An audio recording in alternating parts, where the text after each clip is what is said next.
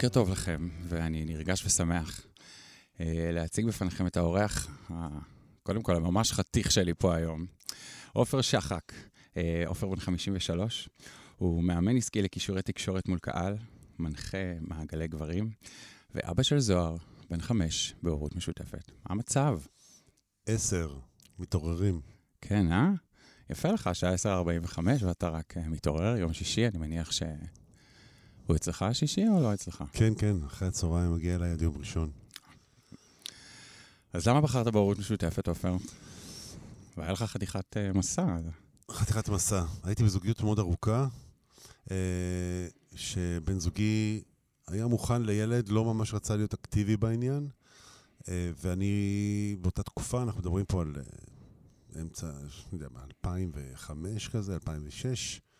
פונדקאות עוד לא הייתה איזה מין... Uh, קומודיטי, עוד לא משהו שעבר uh, מיד ליד כל כך, כל כך כמו כן. היום. ואני בחרתי בהורות משותפת כי היה היגיון, ב... נקרא לזה להפריט את ההורות מהזוגיות. Mm-hmm. אמרתי לעצמי, וואלה, סטטיסטית, זוגות נפרדים. אה, וברגע שלילד הזה יש אבא ואימא, שלמעשה דה פקטו נפרדו כבר, כן. הם כבר פרודים זאת הייתה נקודת ההתחלה. נכון, לא נוכל להיפרד, אה, ולא היה נראה לי נכון לקשור את ההורות בתוך הזוגיות. בן זוגי תמך, הוא אמר מבחינתו שאין לו בעיה עם זה, וזהו, התחלתי ויצאתי על הדרך. זה היה לך גם חתיכת מסע. היה חתיכת מסע. התחלתי להכיר נשים, ומסיבות כאלה ואחרות, חלקן אה, ביולוגיות, חלקן אישיות רגשיות, פשוט אה, פעם אחר פעם זה לא, לא צלח. אה, במשך כמעט עשר שנים, עד שפגשתי את אימא של זוהר, אישה שלמעשה הכרתי, מה שמוזר בכל הסיפור הזה, פגשתי אותה הרבה מאוד שנים קודם, גרתי פעם עם אח שלה, וואו. וככה הכרנו קצת, והיא פתאום הפציעה לחיי. משהו כמו 17-18 שנה אחרי שהכרתי אותה פעם ראשונה, ופתאום היה שם איזשהו מאץ'. מדהים. והתחלנו להתקדם, כן. היא הייתה מאוד בשלה, היא חיפשה בחור גיי, לעשות איתו ילד, אח שלה גיי. היא הכירה, יודעת מה זה הומואים, הייתה הקלה גדולה. כל המחשבה הזאת ש... החששות שהיא תתאהב בי, לא תתאהב בי, במקרה הזה היה מאוד מאוד, אה, מאוד הייתי שקט, שזה לא יקרה, וההפרדה תהיה כמו שצריך. ברורה. כן, וזהו, ואחרי תקופה, לא היכרות, כי קצת הכרנו, אבל אחרי שאיבדנו ביחד את תפיסת ההורות, וכמובן הבדיקות הרפואיות והחוזה המשפטי וכל מה שצריך. בעצם יצאנו לדרך, וזהו. אתה יודע, נגיד, להגיד, אחרי המסע הארוך הזה, אמ, כשחיפשת פרטנרית, מה היה לך חשוב בפרטנרית לשותפות הזו? אני חושב שמה שהגדיר לי פחות או יותר את, ה, נגיד, את הפרמטרים לבחירה, היו שניים. אחד, היה לי חשוב ש... בבטן, בתחושה, באינטואיציה שלי, שהאישה הזאת תהיה עם גישה חיובית לחיים, ככה שהיא תוכל להיות אימא חיובית, אה, ועד כמה שאפשר להרגיש כזה דבר, אה, לראות את האימא שבה, ולדעת שהדבר הזה יכול, אה, יכול לעבוד ולהתאים לפתיחות שמאפיינת אותי בגישה שלי לגבי כל מיני דברים.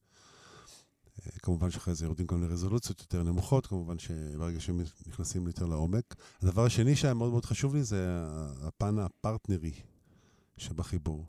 איזה שותפה היא עשויה להיות, זה בכלל לא קשור לילד, זה קשור אליי. איך אנחנו מצליחים לאבד ביחד אה, נושאים, חוויות, אה, הסכמים והחלטות, ולצאת איתם לדרך. אלה שני הפרמטרים. הפרמטר הראשון, אני מודה שהוא לא כזה פשוט. לזהות באישה. יש כל מיני דרכים לעשות את זה. אה, אחד מהם, למשל, זה להיפגש עם משפחה שיש בה ילדים. וטיפה ככה להתבונן מהצד ולראות איך זה ממש. מרגיש.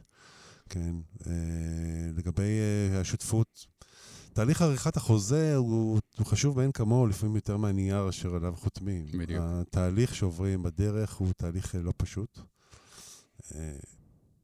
אני לא מכיר זוג שעבר תהליך חוזה, ואני עברתי את זה ארבע פעמים עם ארבע נשים שונות. וואו. זה תהליך מורכב, אה, רגשי מאוד, שמציף הרבה מאוד אה, עניינים, אישוז אה, רגשיים ואחרים, אה, ואם צולחים את החוזה ועושים את זה כמו שצריך, בלי לחפף, יש פה איזה טירונות. ממש, אני תמיד אומר שזה המבחן הכי רציני שיהיה לפני שיגיע ילד. ואם, ואם זה הופך להיות קשה, אז אולי גם זה לא צריך להיות בכלל. לגמרי. זה ממש, ממש הזדמנות טובה אה, להעמיד במבחן את השותפות הזאת בפעם הראשונה, ואם אתה מספיק רגיש אה, ומספיק אה, מתבונן, אתה יכול לזהות שם המון המון דברים שיצוצו בהמשך. אה, אם הם קטנים, אתה תתמודד איתם, ואם הם גדולים, אתה תתנפץ עליהם. כן. אה, כן, זה ממש, אה, זה כמו שאומרים, האקדח שמופיע במערכה הראשונה, אה, גם יורה במערכה השלישית, וכדאי מאוד מאוד להיות קשוב בשלב הזה. אז זה היה חזון, וחתמתם, אבל בתכלס היום, הבן שלך כבר גם בן חמש, אה, כמה שונה השותפות הזאת ממה שחשבת שהיא תהיה? לטוב, לרע, לא... כמה היא שונה מה... מהרגע הזה שאתה מדמיין, אוקיי, אני הולך לעשות ילד בהורות משותפת, למציאות. היא תמיד שונה. אנחנו באים לתוך הורות משותפת, אה, ואנחנו מדברים הרבה על הורות משותפת, אבל יש פה משהו שהוא הרבה מעבר לזה, יש פה הורות. אה, ולפני הכל זה איך אני הולך להיות הורה. אין לך מושג וחצי מושג, עזוב את הפרטנרית, שזה עולם שלם. איך אתה הולך להיות הורה. האבא, שב, האבא, שבי נולד כשזוהר נולד, הוא לא נולד קודם. אה, וזה אומר שאני לא הכרתי את עצמי כאבא עד שזוהר נולד. אומרת, גם לי היו המון המון הפתעות בדרך, ומן הסתם לפרטנרית שלי גם היו קצת הפתעות, בטח ובטח איזה אימא היא כשזוהר נולד. גם היא לא הייתה אימא עד. אותו רגע, וכל ניסיון שלנו לדמיין את זה מראש הוא, אה, הוא, הוא, הוא קשה. ובגלל זה המציאות פוגשת אה, בסוף אה, פערים שאיתם צריך להתמודד. עד כמה זה היה דומה למה שדמיינתי? במידה רבה כן, ובמידה רבה לא. אני יודע שהתשובה היא קצת מורכבת, אבל הנושא, הנושא מורכב, מה הנושא לעשות. מורכב לגמרי. כן. אמ, אז נגיד, אתה חושב שהמקצוע שלך, העובדה שאתה מתעסק בכישורי תקשורת, אה, סייע לך בתוך הדבר הזה? גם לראות את הפרטנר וגם לדעת איך לפעול כאשר נוצרת סיטואציה? אני אענה על זה בקצרה, זה לא עוזר. זה לא עוזר? וואלה? לא, זה לא עוזר. אני בן אדם שיודע להתבטא, אני יודע איך צריך, איך צריך להתבטא, כשעומדים מול קהל, כשמנסים להעביר מסרים. בסוף בסוף התקשורת פה היא, במיוחד אה, מן הניסיון שלי, כן? אני, התקשורת עם הפרטנרית במקרה הזה היא ברובה רגשית. תקשורת רגשית זה לא משהו שאני מתעסק בו, אני עובד מול ארגונים. אה, נכון שזה עוזר קצת, אבל בסופו של דבר היכולת לקיים תקשורת רגשית היא הפרמטר החשוב ביותר פה, והתקשורת הרגשית שלי והתקשורת הרגשית שלה צריכות גם להיפגש. וזה לא, לא תמיד פשוט. אני חושב שאם יש פערים, בסופו של דבר, ממה שחשבתי לגבי ההורות המשותפת, לגבי מה שבסוף בפועל היה, אלה הפערים בתקשורת הרגשית והצורך לגשר עליה. אה, וזה אולי החלק המורכב ביותר בהורות המשותפת. אני אומר את זה חד וחלק. ההורות שלי. ההורות שלי עם זוהר היא הדבר אולי הכי קל, קל במובן של אין לי שם קונפליקטים כמעט. אה, משהו שם מאוד מאוד זורם, אני מול זוהר, אנחנו מתנהל, מתנהלים כמעט ללא קונפליקטים. זה די מוזר, בהתחשב בכך שזה ילד ראשון ויחיד. אה, הקשיים הגדולים, אם יש כאלה, והם צצים מדי פעם, הם מול הפרטנרית בקטע של התקשורת. וזה משהו שקשה מאוד להתכונן אליו. אפשר, אבל קשה. ו... וזה לא נגמר, אנחנו זוהר בן חמש, יש לנו לפנינו עוד שנים רבות של, אה, כן. אה, של התנהלות, אבל לומדים אחד את השני. לומדים אחד את השני והדברים משתפרים כל הזמן. אני חושב שאנחנו רק שלוש, אני חושב שלוש או ארבע שנים לתוך השותפות הזאת, הצלחנו לגשר על הפער של התקשורת הרגשית. וזה נעשה כמובן בטיפול, כאילו לא הצלחנו, לא, לא היה לנו את הכלים לעשות את זה לבד, אנחנו עוד מתנהלים ב, אתה יודע, שלישייה, שזה עוד סלע בתוך הדבר הסבוך הזה, אבל הטיפול הציל אותנו, ממש, אני היום יודע להגיד. היום אני חושב שהפסקנו לחטוא אחד כלפי השני בחטאי החוסר תקשורת אה, הרגשית. כן, אתם אה, שלישייה באמת, וזה יש הבדל, אה, שזוהר נולד, אני הייתי בזוגיות, במשך אה, שלוש, ארבע שנים הראשונות של זוהר, אני הייתי בזוגיות. אז הפרטנר שלי היה גם חלק מהמשולש הזה. אה, למעשה, הוא חלק עד היום, אנחנו אמנם כבר לא ביחד, אבל אה, יש לו... הוא דמות. הוא דמות משמעותית בחיים של זוהר, והייתה פה בחירה מודעת לא לנתק אותו מחיי. חיי הילד, וואו. אה, עם כל הקשיים והמחירים שזה טבע, במיוחד בהתחלה. בן כמה זוהר. היה כשנפרדת? שלוש ומשהו. אז הוא כבר ממש הכיר אותו. הוא הכיר אותו מעולה, והקשר שם היה הורי. וואו. ולמרות שעד היום אנשים אומרים לי, מה, אתה השתגעת? מה, אתה משאיר אותו בחיים של הילד? תפייד אותו. לאט-לאט. זה היה בלתי נתפס בעיניי. אה, לא מדובר פה רק עליו, על בן הזוג שלי, אלא גם על אימא אה. שלו, שהיא סבתא אהובה מאוד על הילד. oh my god, אה, מדהימים. כן. אז כך ש... נכון להיום, לבד הסדרי הראייה, ביני לבין הפרטנרית שלי, יש גם מקום לבן הזוג ברמה שבועית, פעמיים בשבוע, הוא פוגש את הילד, מוציא אותו מהמסגרת. אותי. אה, שוב, זה לא הופך את זה לפשוט יותר, במידה מסוימת, כי זה מורכב מבחינת הסדרי הראייה, זה מורכב מבחינת איך מקבלים החלטות. הרי יש פה שני הורים שהם כן. הורים חוקיים, משפטית, ויש פה עוד הורה שהוא כאילו הורה מינוס, לצורך העניין נקרא לו, אבל הוא הרבה מעבר לחוג, זה לא חוג אבא. אז אנחנו משתדלים ביחד, אה, למשל יום ראשון על הבוקר, יש לנו אספת הורים בבוקר, שלושתנו, וואו. לגבי חוג. איזה חוג נשלח את הילד, או לפחות איזה הצעות נציע לו. והאקס שלי הוא חלק מה, מ, מ, מהמעגל הזה. ובסופו של דבר זה מעניין, כי הורות שיש בה שלושה הורים, ותראה, אנחנו נפרדנו ואנחנו עדיין שלושה כמוכם. בסוף אה, לכל אחד יש מקום להגיד ולהרגיש דברים, ולהשפיע על ההחלטות של אה, איך מתנהלים. אז אני אשאל רגע שאלה אישית. השם של הבן זוג שלך דאז היה בתוך החוזה? לא. לא, לא הזכרתם את שמו. לא. יש סעיף בחוזה, או סעיפים בחוזה שמתייחסים לבן זוג ולפרידה אפשרית גם. אה, על מנת ל- ל- ל- ל- לעגן את זכויותיו לצורך העניין. אה, כאשר זה, השם שלו לא מופיע, אז אנחנו בתכלס משפטית לא מחויבים אליו בשום צורה. כן, יש שם סעיף שמאפשר אה, לבן זוג עתידי לאחר פרידה להמשיך ולראות את הילד ככל שהוא דמות משמעותית בחיי הילד. כן. ושוב, המטרה פה היא לא להגן על בן הזוג, כמו להגן על הילד. על הילד, על הילד. אני כן, כן. תמיד אומר שהחוזים האלה הם לילד. כן, לגמרי. זה נורא מצחיק, עד גיל שלוש, אה, בערך שלוש וחצי, הבן שלי, זוהר, היה משוכנע שלכל ילד בגן יש אבא, אימא ונדבי. אה, הוא מאוד הופתע לגלות שהוא היחידי שיש לו נדבי. סיפרתי את זה בהקלטה של הפודקאסט הקודם, שגם רנה, כאילו, הוא, הוא מסתכל על כולם ואומר, איזה מסכנים, יש להם רק אבא אחד. איזה מסכנים, יש להם רק חדר אחד.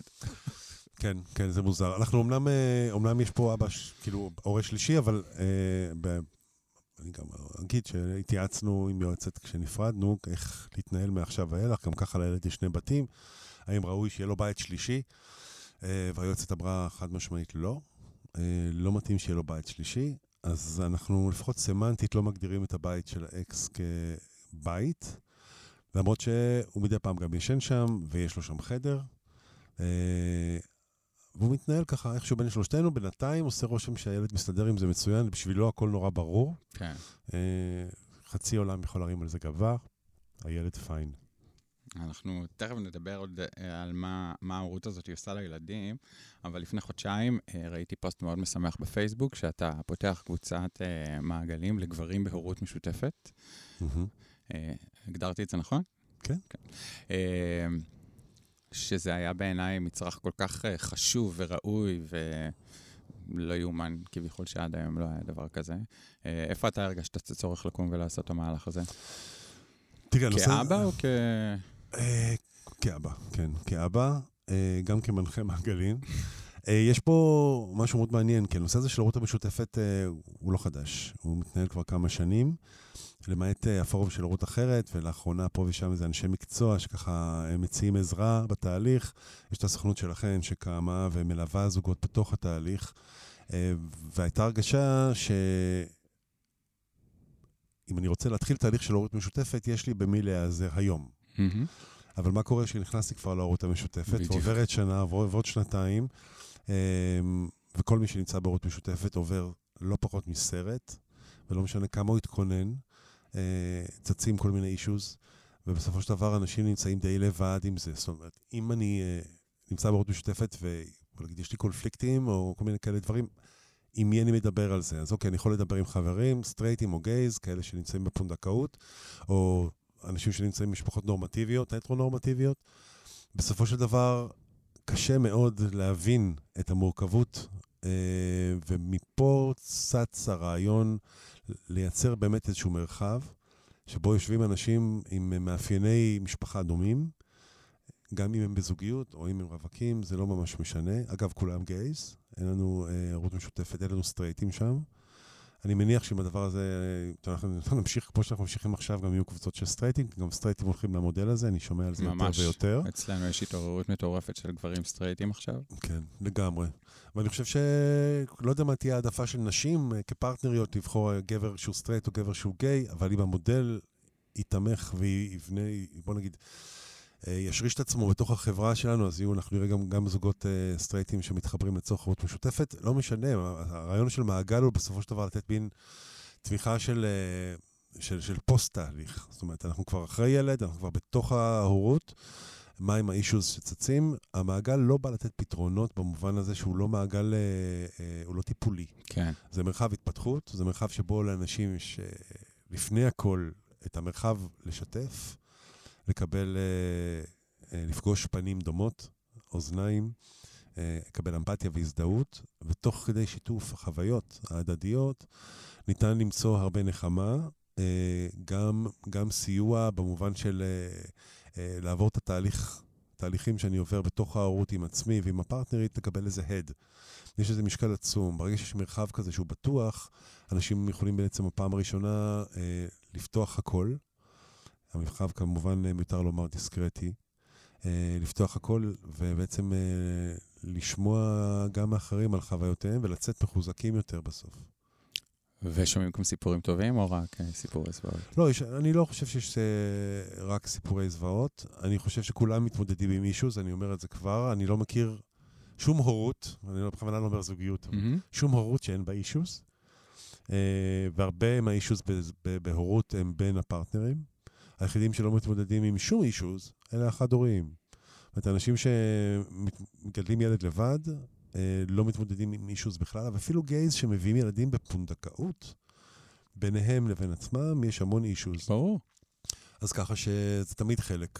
אה, אני שומע סיפורים אה, נפלאים, אני שומע סיפורים לא טובים, יש מהכל. מטבע הדברים, אתה יכול להניח שאם אנשים מגיעים למעגל כזה כדי לשתף, מן הסתם יש להם מה לשתף. אם הכל הכל טוב, הם בדרך כלל מסתדרים אה, ללא, ללא מעגל.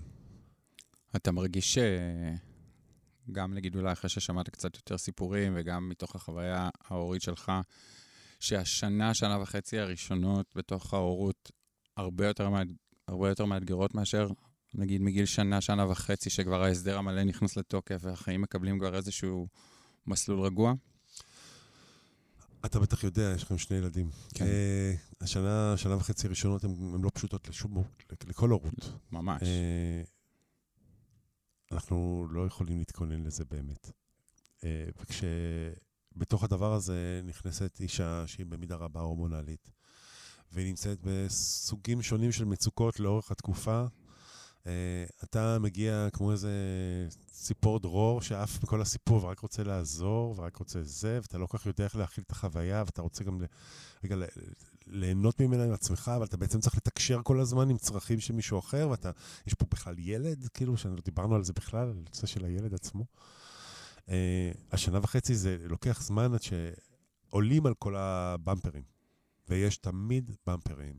הבמברים עולים ביתר שאת בשנה, שנה וחצי, ראש, הם לא נעלמים אחר כך, אבל יש איזושהי התרגלות לחלק מהם, יש פתרונות לחלק מהם, וגם משהו נרגש, שוב אני אומר, אפילו בקטע ההורמונלי, אה, ואז הפרטנרית הופכת להיות מישהי שאפשר לדבר איתה אה, בצורה טובה יותר, אחר כך, אה, שלא תיעלב אף אישה. כן, אבל... אפשר גם להגיד שגם גברים יכולים להיות הורמונליים מאוד בתקופה הזו. אוקיי, קיבלתי. שלא יכעסו עלינו אחר כך. כן. לא, לא, יצא לי לפגוש גם כמה גברים. כן, כן, לא, לגמרי. לגברים יש את האישוז שלהם, אפשר גם על זה לדבר בהזדמנות. אז אם מישהו רוצה לחפש את הקבוצה שלך, איך הוא עושה את זה? בואו, שידעו. אה, אפשר למצוא, יש אה, פורום מקסים של נועם בפייסבוק, שנקרא, אה, של הורים גאים בהורות משותפת. Mm-hmm. אנחנו הרבה פעמים, אני מפרסם שם מתי נפתחת קבוצה, מתי נפתח מעגל. מעגל אחד נפתח לפני שבועיים, שלושה, יצא לדרך, זה מעגל ראשון. במקביל אמור להיפתח מעגל נוסף בקרוב, לא בהנחייתי, בהנחיית חבר בשם יובל אגרט. אני מקווה שהוא יצליח לגבש מספיק אנשים. זה די מדהים, אתה יודע, אני אספר לך, כשאני פר, פרסמתי לראשונה את הצורך אה, במעגל ואת זה שאני מעוניין לפתוח מעגל שמדבר על זה, רוב האנשים לא יודעים מה זה מעגל, אגב, כל הסיפור הזה של מעגל גברים זה נושא לשיחה אחרת. אה, היו המון המון פניות, אני די נדהמתי. מעל 60 אנשים כן, כן, פנו ראיתי. ואמרו, מעניין, מה קורה, הם בטח רוצים. איכשהו בסוף כשזה פוגש את החיים, אנשים בהורות משותפת, חצי מהזמן הם עסוקים עם הילדים. מעט הערבים שנשארו להם פנויים הם פרייסלס. אה, ופתאום כשהם הבינו שזה לא מין קבוצה כזאת שבאים פעם ב, שופכים את הזבל והולכים הביתה, אלא מעגל שיש אליו איזושהי מחויבות וצריך להגיע פעם בשבוע לכמה שעות כל פעם, אה, אז פתאום הרבה אנשים אה, נרתעו. אני מאמין שאנחנו נמשיך עם המעגלים והדרישה לזה תלך ותעלה, כי שוב, אני חושב שרוב האנשים לא יודעים לאן להוליך את הקונפליקטים והקשיים שיש להם בתוך, ה, בתוך ההורות המשותפת. אה, זה ממש חשוב שעשית את זה, ו-good job. Thank you. אה, יאללה, בוא נדבר קצת על הילדים. יש. אה, אני פתחתי מרכז להורות משותפת, כשהבנתי שמי שהרוויח הכי מכל העסקה הזו, זה הבן שלי. מהמם. כאילו, ראיתי פתאום את, ה... את העוצמות של הנוכחות ההורית שיש בחיים שלו, נגיד, לעומת החברים שלי, ראיתי את העובר משפחה, ראיתי את העוד דודים, עוד, כאילו, ראיתי את החממה הזאת שהוא גדל בתוכה, אמרתי, אוקיי, הוא, הוא ממש הרוויח מהדבר הזה, ואני רוצה עכשיו לחקור את הנושא הזה של הורות משותפת, וזה גלגל אותנו לפתוח מרכז להורות משותפת. אתה חושב שההורות המשותפת השפיעה על זוהר? או משפיעה על זוהר?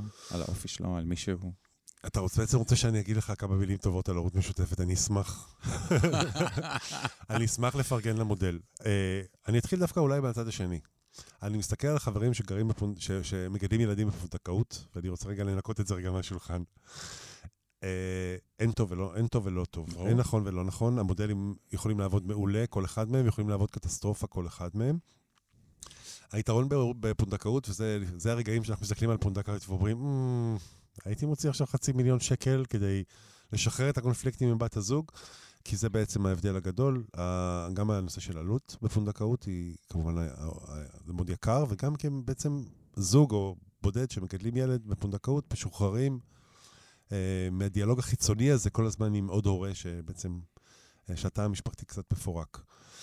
אני אגיד לך מה, אני פעם אחר פעם, גם במקומות הקשים יותר שלנו בערוץ המשותפת, אני נזכר כמה נפלא הערוץ המשותפת היא קודם כל לזוהר. אני חושב שיש בערוץ משותפת, וזה אולי היתרון הכי גדול, וזה טוב שאני שמח שהזכרת את טובת הילד פה. ושוב, אני נזהר לא, אתה יודע, חס וחלילה, יש לי חברים מאוד טובים בפונדקאות, חס וחלילה. שעושים שלא- עבודה מצוינת, הכל טוב. שעושים עבודה זה- נהדרת, והילדים שלהם גדלים, וגדלים מאושרים, ומקבלים חום. ואהבה וביטחון. רגשי, והכל מצוין. אה, מה בעצם שרציתי להגיד על הורות משותפת הוא, שעקב העובדה שיש לנו אה, מפגשים עם הילד פעם ב, פעמיים בשבוע, שלוש פעמים בשבוע, וחלק מהזמן אנחנו לא רואים את הילדים. יש לנו זמן להתחדש, יש לנו זמן אה, לחזור לעצמנו, יש לנו זמן להתגעגע, כמו שאני תמיד אומר, קצת געגוע לא הרג אף אחד, ובעצם להגיע למפגש עם הילדים שלנו פרש, שמחים, מלאי אה, תאוות אה, חיבוקים וזמן איכות. ואני רואה שבתוך אה, משפחות הטרונורמטיביות, או משפחות פונדקאות נקרא לזה, אי אפשר להתעלם מהשחיקה לאורך הזמן, ואני חושב שאנחנו נמצאים ברמת שחיקה מאוד נמוכה. אנחנו אלה שבערוץ המשותפת, ובגלל זה הילדים מקבלים אותנו כל פעם. אנחנו רוקדים לקראתם. כן, זה מדהים. כן, אני צריך לקחת את. היום. עד מתי ימשיך הטקס הזה כל פעם שהם מגיעים? כאילו, הוא כבר בן שש, ואנחנו עדיין רוקדים מחוץ לבית ספר. ממש, ממש, והפרידה היא תמיד מרגשת. תמיד הרגע הזה שאחרי שאני עם הילד יומיים והוא הולך לאימא שלו, אני בבית באבל. אז פעם זה היה שעתיים אבל, היום זה כבר רבע שעה. אבל עדיין הקושי הזה להיפרד מהילד, עכשיו שאני יודע שיומיים אני לא אראה אותו, הוא קיים. אבל אני חוזר לחיים שלי, וכשהילד מגיע, היום אני לוקח אותו בחמש אחרי הצהריים, אני מתרגש כבר מעכשיו. הורים שמגדלים ילד 24/7 לא ממש חווים את זה כמו שאנחנו חווים את זה. והילד בפירוש, המקום הראשון, הילדים מרגישים שהם מקבלים כל הזמן הורים שעפים עליהם ושמחים ונמצאים כן. בחוסר שלהם, ובגלל זה הזמן ש... שלנו עם הילדים... תשמע, הילד מגיע אליי בחמש אחרי הצהריים עד יום ראשון בבוקר. סוף השבוע מפונה. זה תמיד ככה, אם זה באמצע שבוע, הערב מפונה, אני לא עובד תוך כדי, אני לא עסוק במשימות הבית. אין כביסות, אין בישולים, כאילו... כלום. או, השטיח האדום נפרס, ממש. הם גם אז- מרגישים שתיח אדום. ממש. ויש כאלה שיגידו, אפשר לראות אולי בזה משהו שלילי, כן, הילד הם צריך... יצאו קצת יותר מפונקים, אין- אין ספק. שום דבר. לא מפונק ולא בטיח. הילד מקבל אה, מקום מרכזי, רגשי, תשומת הלב שהוא צריך. אה, אם זה, אני יושב איתו על תרגילים בחשבון, ואם אני יושב איתו לשחק אה, שחמט, או שש-בש, או לצאת לטיול, או שעשינו השבוע קומזיץ. שחמט? כן, הילד מתעניין בשחמט אתה- אחר. אחרי שהוא... אתה מעמיד את ההורות שלי כזה ב... תקשיב, זה התחיל עם אה, דמקה, ואחרי הדמקה הוא שאל, רגע, ומה זה? אמרתי לו, שש-בש. שש-בש, ואחרי זה הוא אומר לי, רגע, ומה פה? אמרתי לו, וזה שחמט. אז הוא אמר, אני רוצה. טוב. עופר, good job. אתה יודע. אז, אז, בוא, בוא, בוא נגיע לנקודה השנייה לילדים, בסדר? אומרים שהעובדה שהם עוברים מבית לבית, כבר, כבר יש מחקרים היום שמתעסקים בעובדה שהם קצת, הם, הם הופכים להיות קצת יותר עצמאיים, הם יותר נגישים, הם מתחברים יותר מהר לאנשים. אה, אני לגמרי אה, מרגיש את זה עם הילדים שלי, זאת אומרת, עם, עם, עם, שני, עם שני הילדים, והם גם באופי מאוד מאוד שונים, ראי הרבה יותר מופנמת, הרבה יותר שקטה, רנה הוא מאוד out loud, ועדיין כשהם מגיעים לחלל או לפגוש אנשים אחרים, הם... הם ילדים שזורמים, הם, הם שם, הם חיים את הרגע, לא מסתתרים מאחורי ההורים. אין לתאר. אין לתאר. זה, זה, אתה צודק במאה אחוז. אה, אני קורא לזה גמישות רגשית. אני חושב שילד שחולק את חייו לא רק בין שני הורים, זה בין שתי מערכות חיים. לא דיברנו על זה הרבה, אבל כל בית מתנהל על פי סט ערכים משלו. תגיד, תגיד. בסוף. זה, זה חלק מהעניין. אם מישהו חושב שיכול להביא ילדים בהורות משותפת, להסכים על הכל בחוזה, שככה נגדל את הילד, ובסוף הוא ייצר פה איזה מין אה, ליין עקבי כזה, שמה שקורה פה קורה שם, למעט ניואנסים, אז הוא טועה. בסוף בסוף, גם בתוך ההיכרות עם האימא. אתה לא יכול להגיע לכל הרבדים המופלאים והתת-קרקעיים שקיימים בהורות וליישר בהם קו. זה לא עובד. בסופו של דבר הילד גדל בין שתי מערכות חיים, אה, בכל מובן. הרגל לשינה, הרגל לתזונה, הרגל למסכים, הרגל למשחקים, גבולות וכדומה, רשימה ארוכה. ואני חייב לומר שאגב, פה שם הייתה אחת הכאפות שאני חטפתי בהורות המשותפת. הייתי בטוח שאנחנו מסכימים על כל כך הרבה דברים, וזה הולך להיות uh, piece of cake מבחינת uh, יישור קו. ואחד הדברים הקשים שאני נתקלתי בהם זה השוני הגדול שבו הילד שלי גדל בבית של האימא, לבין איך שהוא גדל אצלי. לקח הרבה זמן לעכל את זה, אה, והרבה שיחות, וחלק מהדברים להשלים איתם. ממש. אה, וזה ממש קושי, זה בן שלך, כאילו, מה פתאום הוא נותנת לו לאכול זה? מה פתאום הוא אוכל בשעה כזאת? מה פתאום הוא רואה אה, טלוויזיה? ואז, כאילו, יש לך, אתה מתקומם המון על הדברים האלה. בסוף בסוף אתה מבין שהילד מפתח איזושהי סטגלנות בין מערכות חיים. להבדיל מילד שגדל בבית אחד, ורואה רק משהו אחד. היכולת שלו לקפוץ בין בתים, ואני מזכיר לך, אצלנו יש אפילו בית שלישי. ובכל בית יש מערכות נפרדות, והילד ברוב המוחלט של המקרים יודע לעשות את המעבר מדהים. ולהסתגל מה מותר, מה אסור, איפה הוא יכול למתוח את הקו, איפה לא, מה הוא מקבל פה, מה הוא מקבל שם, איך רוחצים ידיים, מתי רוחצים ידיים. כל, ממש עד לדברים הכי קטנים, והוא פשוט מחליף דיסקט כל פעם שהוא עובר, אי אפשר לומר על זה שום דבר רע. זה פשוט אה, גמישות שמכינה אותו למפגש עם חיים מגוונים, לקבלה, לפתיחות ולגמישות ולסתגלנות רגשית, וזה מופלא לראות את זה מהצד. אה, טוב, אז אחרי כל ה- האוטופיה הנפלאה שציירנו פה, אה, מה הקושי אבל הכי... זאת אומרת, ספר לנו על החוויה הכי, אם אפשר, על החוויה הקשה שהייתה לכם, כאילו, משהו שלקח לכם שנייה להתגבר עליו. אתה מדבר עלינו כהורים. כן. אני חושב שאחד מהדברים שלי אה, די אה, היה קשה, אני שם את זה על השולחן, אני מקווה שהפרטנרית שלי, אה, אם היא תשמע את זה, היא לא תכעס, לא קיבלתי את אישורה לעניין, אבל אני, אני אספר שנושא השינה, למשל, אה, פשוט כדוגמה למשהו. לא משהו ש... רציתי להגיד, לא הדיר שינה מעינינו, אבל זה בדיוק העניין, כי זה על שינה. אה, זוהר מאוד אוהב לישון עם אמא שלו, ואימא שלו מאוד אוהבת לישון איתו. אני, בגלל הדרך שבה גדלתי, בגלל תפיסות שאני מחזיק בהן, חשבתי שראוי שהילד יישן במיטה שלו. ולמשל, זו דוגמה למשהו שיש פה פער. ופה, ולמה זה בעיה? כי מה- שוב, אמרנו, הילד יודע להבחין מה קורה בכל בית, ולהסתגל בהתאם. במקרה של השינה זה לא עבד. נכון. לא עבד. הילד ממשיך להגיע למיטה שלי כמעט כל לילה. אמ, ואני מחזיר אותו למיטה, בדרך כלל ממשיך לישון, לפעמים הוא קם פעם נוספת. וזה נמשך כבר הרבה זמן. מה עושים עם זה?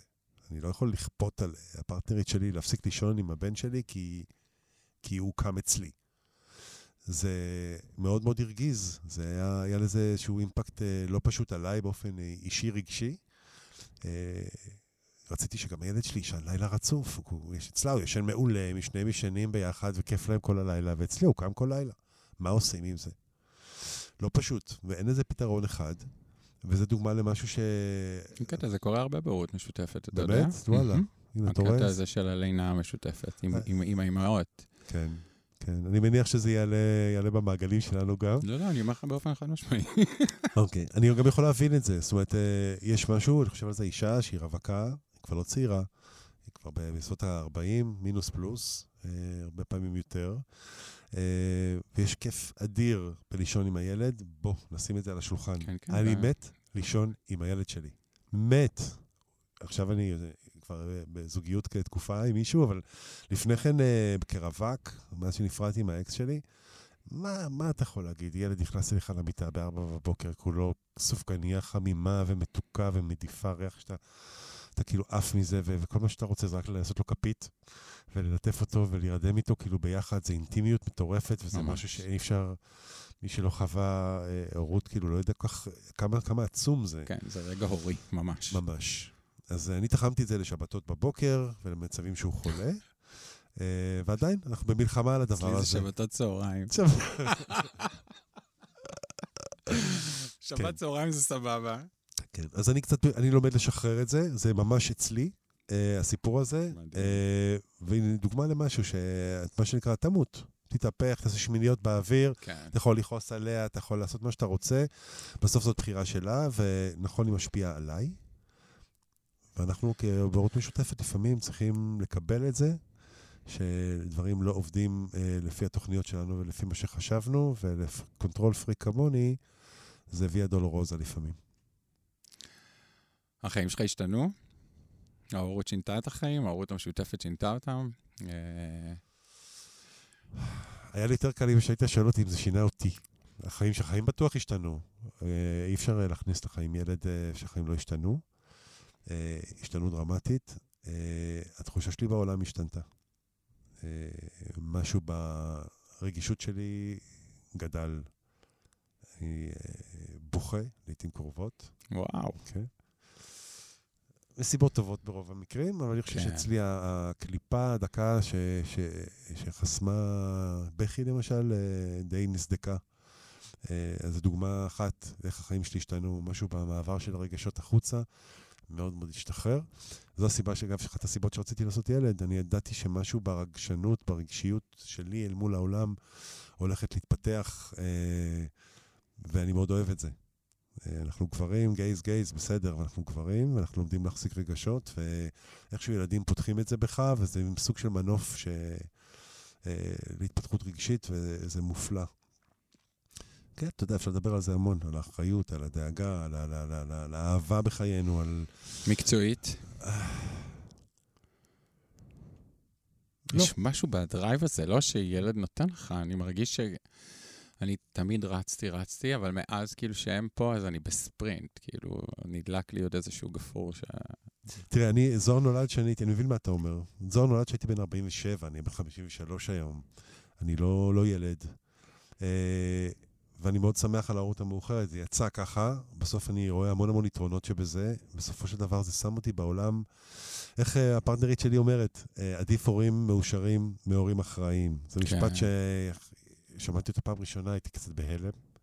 מה זאת אומרת, הורים אחראיים זה מעל הכל. ואז אתה מבין שאם זה בא על חשבון האושר של ההורים, יש בעיה. עדיף שהילד יקבל הורה מאושר, שמח, שעסוק בעשייה שמשמחת אותו, מאשר הורה שהוא בתכלס מאוד מאוד אחראי, ועושה את כל הדברים לפי הספר, אבל לא טוב לו. Uh, ואני שוקד מאוד על האושר בחיי, על החופש, על החיפוש המתמיד אחרי הדברים שנוח לי ונעים לי לעשות. ברור לי שזה מש... כאילו, זה משליך ישירות על איך אני, כשאני עם זוהר, ואם אתה מדבר עכשיו על איך זה משנה את החיים וכדומה, או איך זה משפיע על הדרייב וכדומה, אז אני כאילו עף, עף, אבל אני גם עפתי קודם. אה, טוב, אז אה, לפני סיום, אתה תהיה חייב לתת אה, שני טיפים למי, ש... למי ששוקל, רוצה, ואומר אולי, אולי מתאים לי להיות כמו עופר, אבא ברות משותפת. שני טיפים. אני די משוכנע שמי שמאזין לפודקאסט הזה ומכיר את העולם הזה קצת, זה, אני לא הולך לחדש לו משמעותית, אבל צריכה להימצא הדרך שמתאימה לכל אחד ולפרטנרית הפוטנציאלית לאיזשהו מסלול משותף, טרום החלטה אפילו, על מנת להגיע לפינות הכי אפלות שלהם. ואני הולך לתת טיפ שהוא בעצם, הוא בעצם שני טיפים כי ביקשת, אבל אני חושב שבאמצעות אדם שלישי, לעשות את המעבר הזה מהרגע שנפגשים פעם ראשונה ומתחילים לדבר על הורות משותפת. אה, למצוא אדם שלישי, מטפל, כזה אחד, שמכיר ויודע את כל הניואנסים שקשורים להורות אלטרנטיבית, וער לכל המוקשים והבורות שעשויים להיות בדרך. ללוות אתכם. בהתחלה, טרום לידה. בשיחות, לא לתת לברוח מהמקומות שלא נעים לדבר עליהם, המקומות הכואבים, להתעקש על זה, ולעשות תהליך טרום, אה, טרום הורות משותפת של היכרות. לשבת בבתי קפה ואפילו לנסוע לחו"ל ביחד, זה נחמד וטוב וחשוב.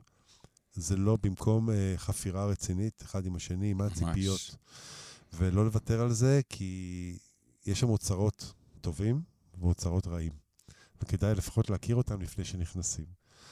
ואני לוקח את זה עכשיו, מה שנקרא, לטיפ השני, אם אותו אדם אה, שליווה אתכם היה מוצלח ועזר לכם כאילו, להבין דברים ולגשר על דברים, כדאי שיהיה אדם כזה גם אחרי.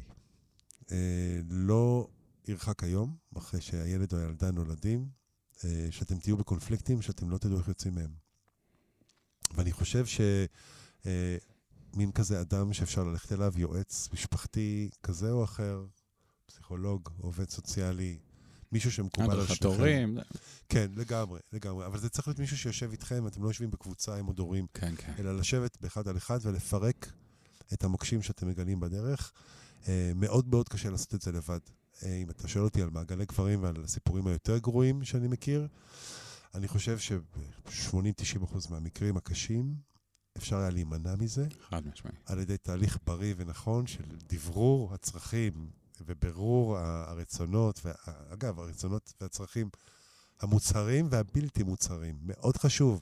הבלתי מוצהרים זה משהו שמאוד קשה לגלות לבד, ורק בשיחה עם איש מקצוע אפשר פתאום רגע להבין למה הבן אדם מתכוון, מה הוא לא אומר, מה נאמר בין המילים. כן. מה שלא בורר עד הסוף בהתחלה, יצוץ בהמשך, לפעמים כמפלצת. חייב להגיד לך שזה היה אחד הפודקאסטים המעניינים שעשינו פה. אני אגיד לך למה, כי uh, בהתחלה התעסקנו בכאלה שרוצים וזה, וסוף סוף אני מדבר, uh, החלטתי שאני עכשיו מביא הורים שכבר ככה, שיספרו את האמת, את האמת, ולא את המיתוסים הקשים או המיתוסים הנפלאים. כן. Uh, אבל את האמת פשוט, שהורות משותפת זה, זה אשכרה אורח חיים, ויש אנשים שיהיו ממש טובים בזה, ויש אנשים שיהיו ממש טובים בהורות יחידנית ופונדקאות, ולכן אני ממש מתחבר למה שאתה אומר, שאי אפשר להשוות ביניהם. אה, אתה יודע, בסוף זה it's all about relationship. כן, לא נעים כן. להגיד, זה הסיפור. אתה יודע, רוב האנשים, רק אני מילה אחרונה לסיום הצד שלי. רוב החברים שלי שנמצאים בהורות משותפת, אנשים שאני מכיר, לא מוצאים שום אתגר משמעותי בהורות עצמה, אל מול הילד או הילדה. בסוף, אינטואיטיבית, רוב הגברים שאני מכיר, הגייז, אה, מתנהלים אחלה בהורות שלהם. מבינים את הצרכים, יודעים איך להתנהל רגשית מול הילדים ומנהלים מערך של גבולות ותקשורת פנטסטיים. אני חושב שהקושי הגדול הוא פה, הוא באמת ה relationship. זה המקום שבו גבר פוגש אישה. אה, בסוף, אה, לא המצאנו את הקושי הזה, הגייז גילו את זה עכשיו. כן, נכון, ממש. זה מה שאנחנו מלמדים אותם. זה לא להיות ה best friend שהולך איתה לשופינג. זה מה לנהל מערכת יחסים. עם אישה. בדיוק. עם אישה, אנחנו גייז, רובנו לא, לא עברנו את זה. נכון. המפגש הראשון עם אישה, על רקע אהבת ילד, אה, טומן בחובו אה, הפתעות. לגמרי. to say the least. אה, עופר שחק, תודה רבה רבה רבה שבאת אלינו. תודה לך, אוהד, שמחתי לבוא. שבת שלום. כל טוב.